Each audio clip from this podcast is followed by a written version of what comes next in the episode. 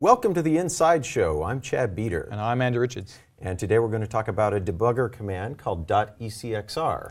Exception context record. And sometimes it gets confused, and I do this myself verbally, with the EXR command and the CXR command. Right, and then there's also the ECXR command. And they all are slightly similar. different variations on similar There's actually one more, EXPTR, which people never use, but also is the same, same ballpark. Right.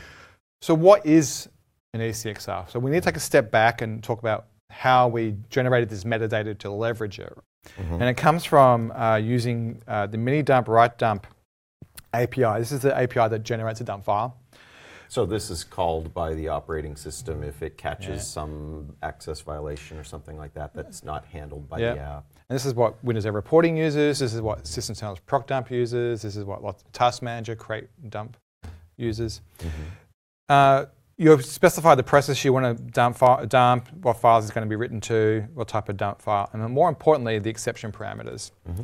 The exception parameters give you the thread that it happened on, and then a thing called the exception pointers, and this is um, what can be uh, accessed with the exptr command. Mm. Um, but more commonly, people tend to look at the internals of that and use the exception record and the context record explicitly. Right. So the EXR command helps you look at the first one, the exception record, and the .cxr command helps you look at the context record. Mm-hmm. There is two ways of getting this metadata into the dump file. There's this, this uh, mini dump, write dump way of approaching it. Mm-hmm. The way the memory is inserted in the dump file is in metadata in the header of the dump file. There can also be the same information just laying around in some RAM of the, st- of the process. Mm. And so these commands kind of uh, go one, one with each other. The EXR, CXR, EX pointers, um, actually, you have to specify hey, do you want to access RAM or do I want to access the one in the header? Ah, so if I don't give it any parameters, it would access the one in, in the, the header. header. Correct. So if we bring up a dump file, uh, this is a, a, a, crash that happened, um, an access violation um, in some code. Um, what we can see is if we just look at the first few frames, you can see actually Windows error reporting working. Oh, so the crashes happen actually just right here. The, the exception filters kicked in. Mm-hmm. Windows error reporting is being called. And this wait for multiple objects is actually waiting for proc dump to finish writing the dump file. It's actually done a create process, and this handle is actually waiting for the handle of procdump itself. So these are not connected to the problem at all. This is just the, the exception handle. Yeah. So the exceptions happened, and then we've moved forward in time. Mm-hmm. And what we want to do is wind back in time to the actual issue. And it even gives you a little help thing up there in your. It does, right here. Yeah.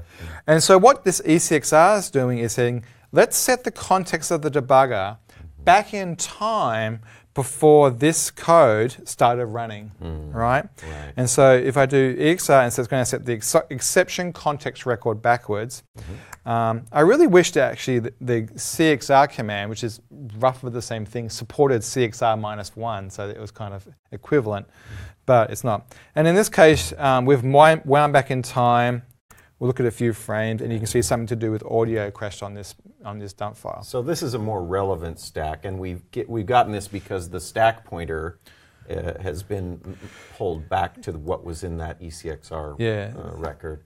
And I see it dumps out some registers here. We've got the RAX, RBX, RCX. So these are essentially the contents of what was in the ECXR, right? Yep. And these are a, a sort of a snapshot of the processor, the CPU registers at the time that exception occurred. Mm.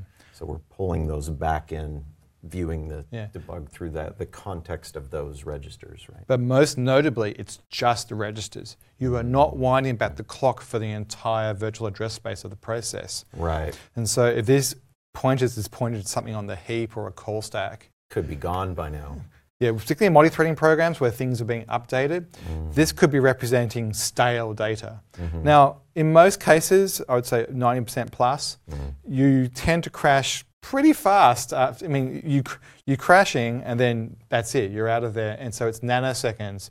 So and there's so not a lot of time for the memory to go get moved around. yeah, get and- damaged. Yeah. Yeah, yeah. Uh, but there's definitely things like where uh, another pro- another thread might be busy up, uh, changing the content of a list or something, and then it becomes unenumerable because it's it's doing all the right things. It's got locking and stuff, but it's not in a transactionally consistent state.